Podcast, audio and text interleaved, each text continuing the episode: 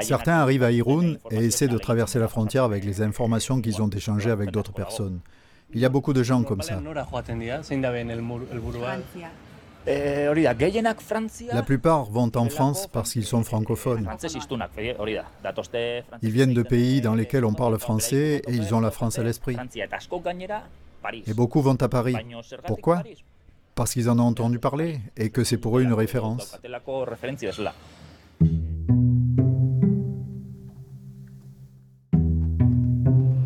Moi, je suis rentré à Paris euh, le 3 août 2020. Donc, ça me fait un an et quelques, à peu près deux ans, mais ça ne vaut pas deux ans d'abord. En août, je vais avoir deux ans à Paris. Ils ne sont pas nombreux à aller dans d'autres pays. D'ici, nous essayons de les diriger vers d'autres endroits plutôt que vers Paris. Parce qu'il y a aujourd'hui 50 000 migrants qui vivent dans la rue à Paris. Nous leur disons toujours, si tu as un contact, d'accord. Mais aller à Paris sans rien avoir, en ce moment, c'est peut-être l'un des pires endroits où aller. Dès que je suis arrivé, j'avais, j'avais assez de problèmes pour pouvoir m'insérer. Mais euh, ta question est qu'est-ce que j'ai fait? Jusque-là, je n'ai pas encore réussi à avoir mes papiers. Donc, euh, je cherche de gauche à droite des travail pour pouvoir faire quelque chose, avoir un peu, comme quoi, à nourrir ma petite famille avec. Donc, je n'ai pas un travail stable.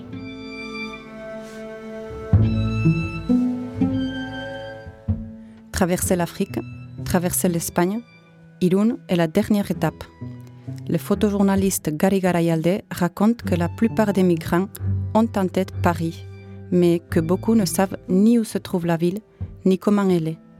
Imagine, certains ont demandé aux bénévoles si Paris est plus grand qu'Irun.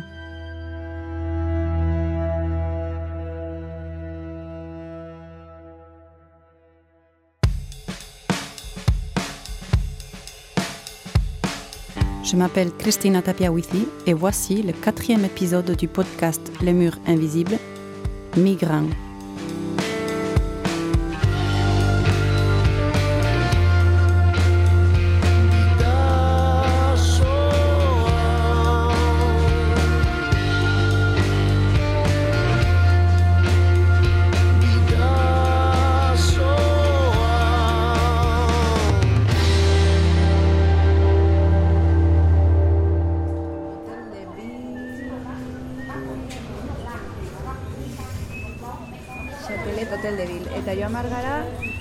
Nous avons, nous aussi, décidé d'aller à Paris. Nous voulons aller au lieu de destination de la plupart des personnes migrantes qui se lancent dans ce voyage. Ce Paris dont ils rêvent se transforme en cauchemar dès leur arrivée.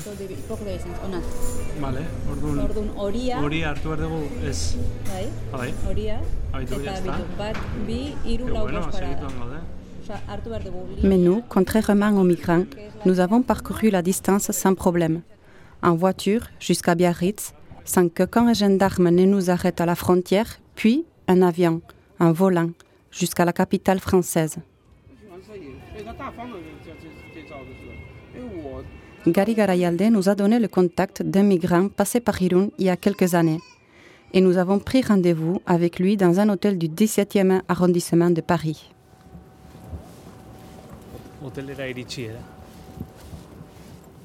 Il s'appelle Idrissa Fofana, il est de Côte d'Ivoire et il a 41 ans. Nous pensions qu'Idrissa travaillait dans l'hôtel où il nous avait donné rendez-vous et que sa journée de travail terminait à 16 heures, d'où les lieux et l'heure. Mais nous nous trompions. Nous avions été trop optimistes, utopiques. Nous étions encore dans un Paris qui n'était pas la réalité. Oui, je suis Christine, enchantée. Ah, enchantée. hier, Ça va Idrissa ne travaille en fait pas dans l'hôtel. Il ne peut pas y travailler parce qu'il n'a pas de papier. Il vit dans une partie de l'hôtel où les services sociaux de Paris ont hébergé plusieurs familles sans abri. Le reste de l'immeuble est pour les touristes. Les migrants qui vivent sans se mélanger entre eux ne peuvent pas cuisiner et pour survivre, les services sociaux leur apportent un peu de nourriture.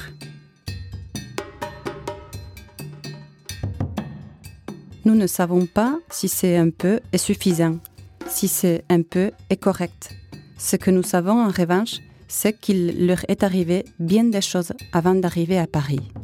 Le voyage bah, étant en Côte d'Ivoire, moi j'ai passé par euh, le Maroc. Le trajet avec euh, Ibrahim, on a atterri au Maroc, à Casa.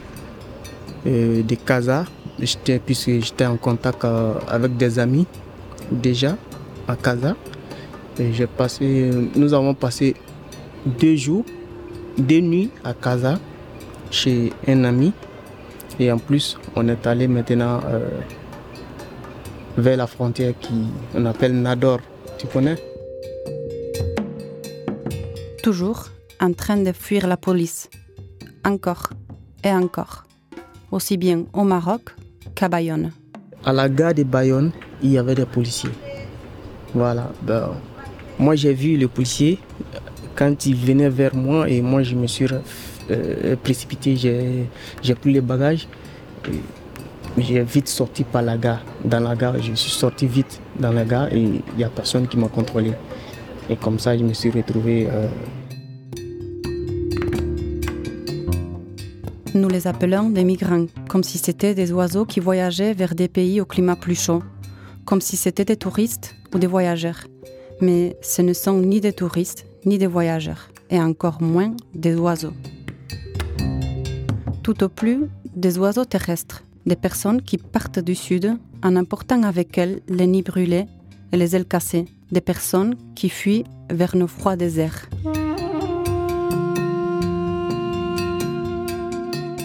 Mais la France est l'objectif de la plupart des migrants et Paris est la destination de beaucoup d'entre eux, leur terre promise. Idrissa a traversé le Sahara depuis la Côte d'Ivoire et était passé par le Maroc, à son avis le pays le plus dur. Puis, à Tenerife, il est arrivé à Paris en août 2020.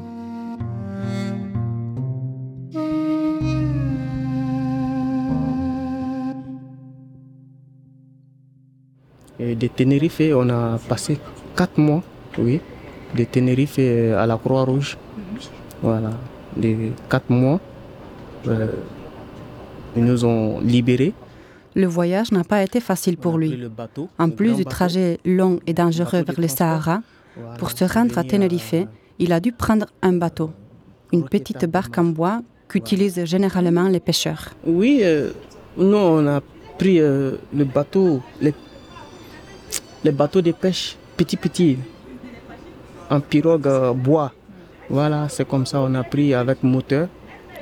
Mais 30 euh, personnes étaient entassées dans cette petite embarcation de fortune. Des jeunes, des adultes et des enfants. Au bord de l'eau, on voit il y, y a, plus que 30 personnes. Donc, c'est pas tout le monde qui est monté, mais ils ont réussi à faire monter 30 personnes. Des enfants comme des grandes personnes. Parmi eux se trouvait son fils Ibrahim, qui n'avait alors que 10 ans. La voix d'Idrissa tremble encore quand il remémore ce moment.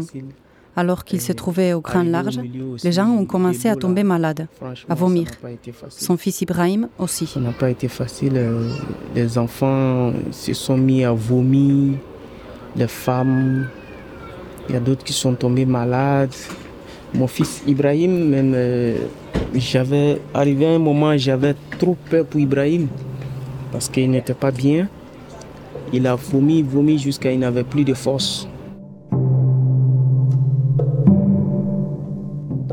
Lorsqu'il se rappelle la peur qu'il a ressentie pour son fils, quelque chose se brise à l'intérieur d'Idrissa. Le voyage lui a probablement laissé une blessure qui ne guérira jamais. Il était, c'est pas comment dire, il était méconnaissable. Et moi, franchement dit, c'est pas facile pour moi. Ouais, c'est des moments où je ne veux pas. J'aime pas parler de ça parce que c'est des choses. Dans la vie de l'homme, ça se passe une fois, quoi. C'est pas beau. C'est pas beau. La traversée est très, très, très, très, très dure. Surtout quand on est avec des femmes et des enfants qui ne connaissent pas, qui ne savent pas nager, rien. On est au milieu de l'eau. Parfois, il y a des vagues qui viennent. Et le bateau, il fait comme ça. Quand les gens se mettent à crier. On voit la mort en face de nous comme ça.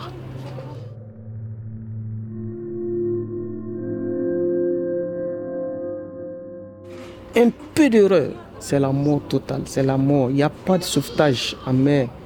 Parce que le moment, c'est quand on arrive vers la côte de l'Espagne qu'ils peuvent vous sauver.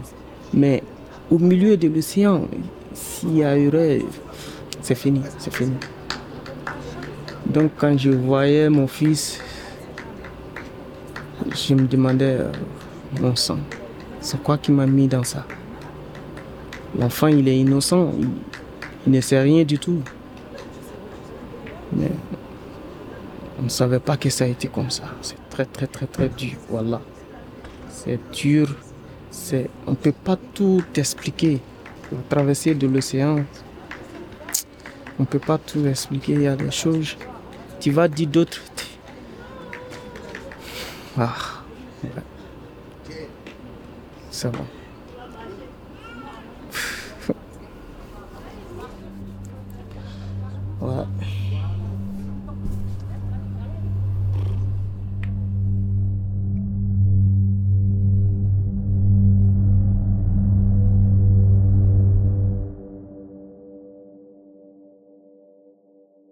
La blessure d'Idrissa n'est pas cicatrisée et nous l'avons réouverte.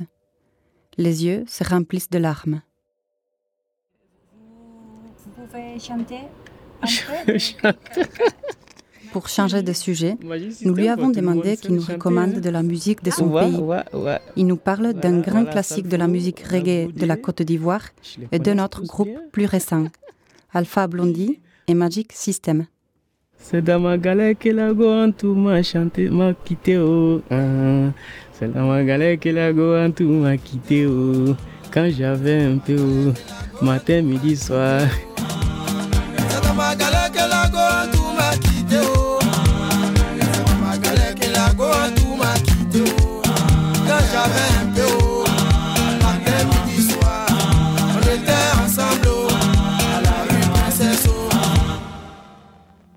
Mais ce qui évoque en nous pour la plupart des jolis souvenirs, notre lieu d'origine et l'enfance, fait replonger Idrissa dans des tréfonds obscurs. Son père et sa mère sont morts alors qu'il était adolescent. Ses frères ne vivaient plus dans son village et il est resté orphelin, sans personne pour prendre soin de lui. À 15 ans, il a décidé de partir seul à nouveau. Mais c'était une mauvaise époque. Si tant est qu'il y en ait eu de bonnes. Entre 2002 et 2004, une rébellion a éclaté en Côte d'Ivoire. À la fin, l'armée française s'en est mêlée. Le cercle vicieux du colonialisme, une spirale qui ne connaît ni la paix ni aucune trêve. À l'extérieur de son hôtel, d'anciens rebelles venus du nord du pays rejoint son camp sous les applaudissements. Une présence lourde de menaces. Ces hommes en armes pourraient répliquer cet après-midi à la garde républicaine. J'ai connu aussi euh, la rébellion. Quand la rébellion est venue, on a perdu des, amis, des amis d'enfance. Bon, c'était, c'était mélangé. On a, on a eu à toucher les armes, à tirer. Bon, c'est des choses. On n'avait pas l'habitude de voir ça en Côte d'Ivoire, surtout si ce n'est pas dans les films. Et toutes ces personnes migrantes, ou presque toutes, ont un seul objectif au bout de leur voyage. Eldorado. Un paradis rêvé après l'enfer qu'elles ont subi. L'Europe qu'ils ont vue à la télévision et dans les films. C'est tellement loin de ce que je pensais. C'est loin, loin, loin de ce que je pensais. Parce que ici, arrivé euh, en Europe, bon, c'est pas, c'est pas ce que je pensais en tout cas. Voilà, c'est pas ce que je pensais. Voilà. C'est très dur, franchement, il faut le reconnaître. Ici, il faut être, euh, comme on le dit chez moi, il faut être un commando pour pouvoir survivre. Il n'y a pas de cadeau ici. Ouais. Les fainéants n'ont pas sa place en Europe. Non, moi, moi je te copain de Côte d'Ivoire, demandez-vous qu'il veut venir. Si, vous le le conseillerais venir Bon, si, si ça, moi, je lui conseillerais d'investir l'argent que tu vas prendre pour, pour venir en Europe. Parce que quand tu viens en Europe, tu viens reprendre à zéro. Tu renais, c'est comme tu viens d'être né. Tu commences tout à zéro. Idrissa se trouve juste à ce moment. Il a recommencé à zéro et ce n'est pas facile. Sa femme est arrivée à Paris avant lui et le petit Alassane est né il y a un an. Ce que, j'ai avec elle, c'est l'amour total. On, s'aime, on veut mourir ensemble. Donc je, je ferai n'importe quoi pour, pour joindre cette femme-là parce qu'on a vécu pas mal de choses ensemble, elle et moi. On a traversé des difficultés. Je lui dis des vraies difficultés. Donc quand nous sommes séparés, je me suis dit, bah waouh, il n'y a plus de vie là. Elle n'est pas à côté de moi, il n'y avait plus de vie. Tout ce que j'ai, je me couche la nuit, je n'arrive pas à dormir, je, je n'arrive pas à me concentrer sur mes choses. Vous voyez? Donc euh, je me suis levé comme ça, j'étais bon. Là où elle est là, même si c'est l'autre bout du monde, si elle a réussi à arriver là-bas, moi aussi je peux. Donc, euh, moi, je ne peux pas dire que je suis venu en Europe pour de l'argent, c'est vrai, mais le principe, c'était de retrouver ma femme, mon âme sœur. C'est la seule femme que j'ai aimée au monde. Donc, euh, voici mon arrivée et je suis là aussi, on est ensemble, même si on n'a pas papier, mais on arrive à avoir notre petit prix de pain, à manger. Je me bats toujours pour pouvoir aider ma famille. Tous deux partent tous les matins chercher l'argent dont la famille a besoin pour survivre. Idrissa va de chantier en chantier, mais il réussit au mieux à travailler deux ou trois jours. On les paye le soir, tombé, en cachette. Sa femme fait des tresses dans la rue pour 10 euros. Elle a eu un client, 10 euros.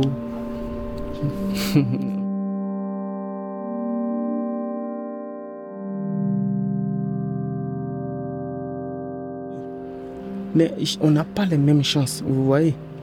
Il y a des gens au pays qui ont des bons métiers, qui, qui n'envient pas l'Europe même. Mais il y en a aussi, c'est tellement dit, c'est dur, il y, a, la difficulté. Il n'a aucun espoir pour réussir dans la vie. Donc tout ce qui est dans sa tête, c'est de voyager. C'est de voyager, aller connaître le monde aussi.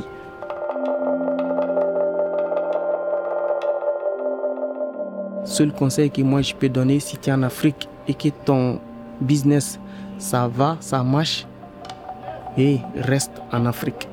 C'est mieux pour toi. Il y a la liberté, on, on a tout. Mais ici, tu vas venir, tu vas venir reprendre à zéro. C'est pas facile. Mais si vous êtes, tu es en difficulté aussi, qu'il n'y a pas une porte et que la porte s'ouvre, la porte de l'aventure est ouverte,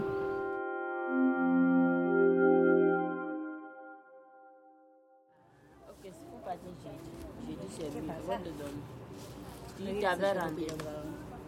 Non avevi iya, 5 Hai pigliato. Allora. Eh, si sa hali bi hali ma fɔ fɔ a kuma ɲɛ i bɔ kau bɛ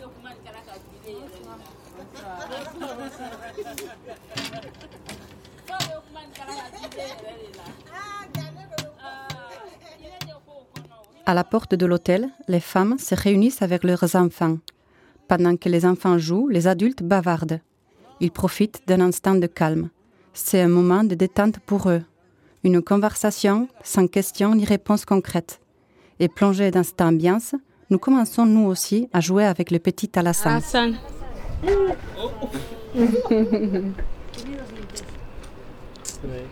Dos dents ici et, et quatre, quatre dents. Quatre. Ah. et, où est papa? Il parlait pas. Non, il Idrissa nous a raccompagnés au métro.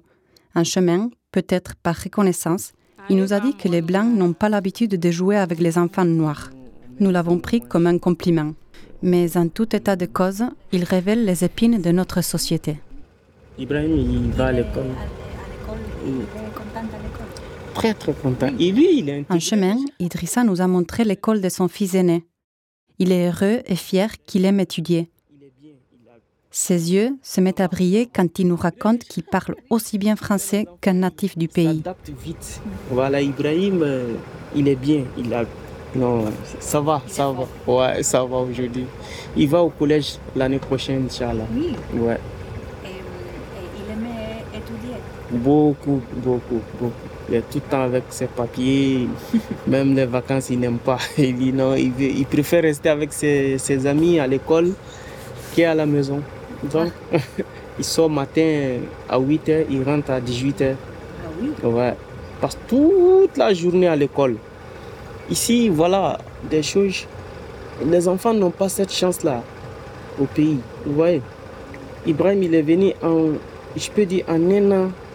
Déjà, il parle comme les enfants d'ici. Même, quand Ibrahim il parle le français ici, tu ne peux pas savoir qu'il n'est pas né ici.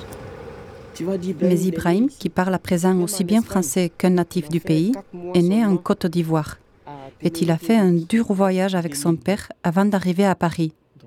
Malheureusement, ils sont nombreux à subir un calvaire pendant leur voyage sur terre ou sur mer. Beaucoup sont blessés, frappés, violés. Ils sont trop nombreux ceux qui n'arrivent jamais, ceux qui restent en cours de route.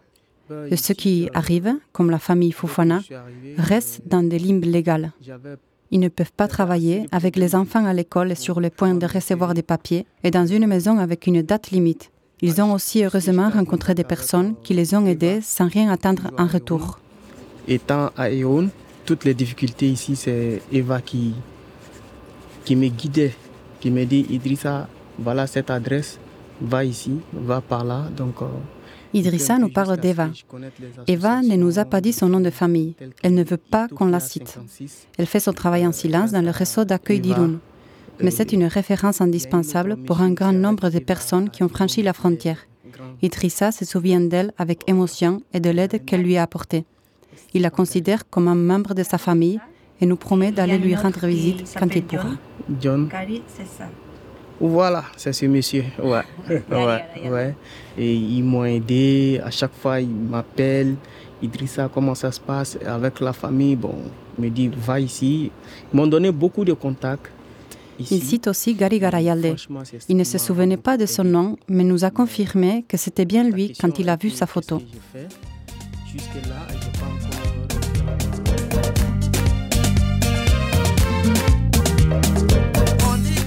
Mais qui compose ce réseau d'aide? Comment est leur travail et leur vie quotidienne? Quel rôle jouent-ils auprès des personnes migrantes pour qu'elles obtiennent leurs papiers?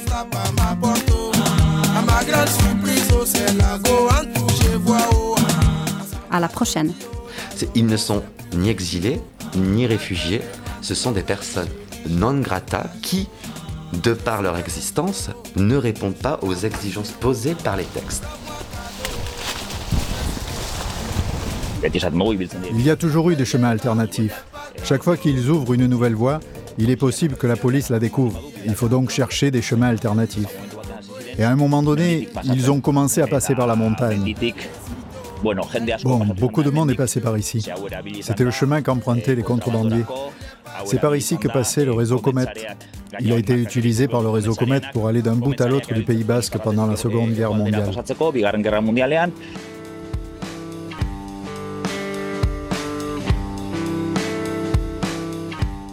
Le mur invisible est une série documentaire réalisée par Hulu Media pour EITV Podcast et subventionnée par le Conseil provincial de Guipúzcoa. J'ai moi-même dirigé et produit le documentaire. Xavier et Martine Echeverria et moi-même avons écrit le scénario. Les interviews ont été enregistrées par Juan G. Andrés et Oyer Aranzabal. Ils se sont aussi chargés du montage et des arrangements audio qui ont été réalisés à Hulu Studio de La Charteoria. Sylvia Tapiawithi a été notre traductrice et la musique intitulée Bidashoa appartient au groupe Willis Drummond. Le doublage a été fait par Christine Kadjian, Lise Hervio, Frédéric Joanlong, Olivier Lefebvre, Bernard Montfort et Xavier Alquiza. Nous remercions affectueusement les membres d'Irungo Sharea les associations Bidashua et Torkinekin et Utopia de Paris, les bénévoles et toutes les personnes qui ont participé à ce projet, notamment les migrants qui sont passés par Irun. Nous leur avons dédié ce podcast. Je vous rappelle que vous pourrez écouter Les Murs Invisibles sur votre plateforme habituelle de podcast. Abonnez-vous et si vous aimez, partagez-les avec votre famille et vos amis. Rendez-vous au prochain épisode et en attendant, prenez soin de vous.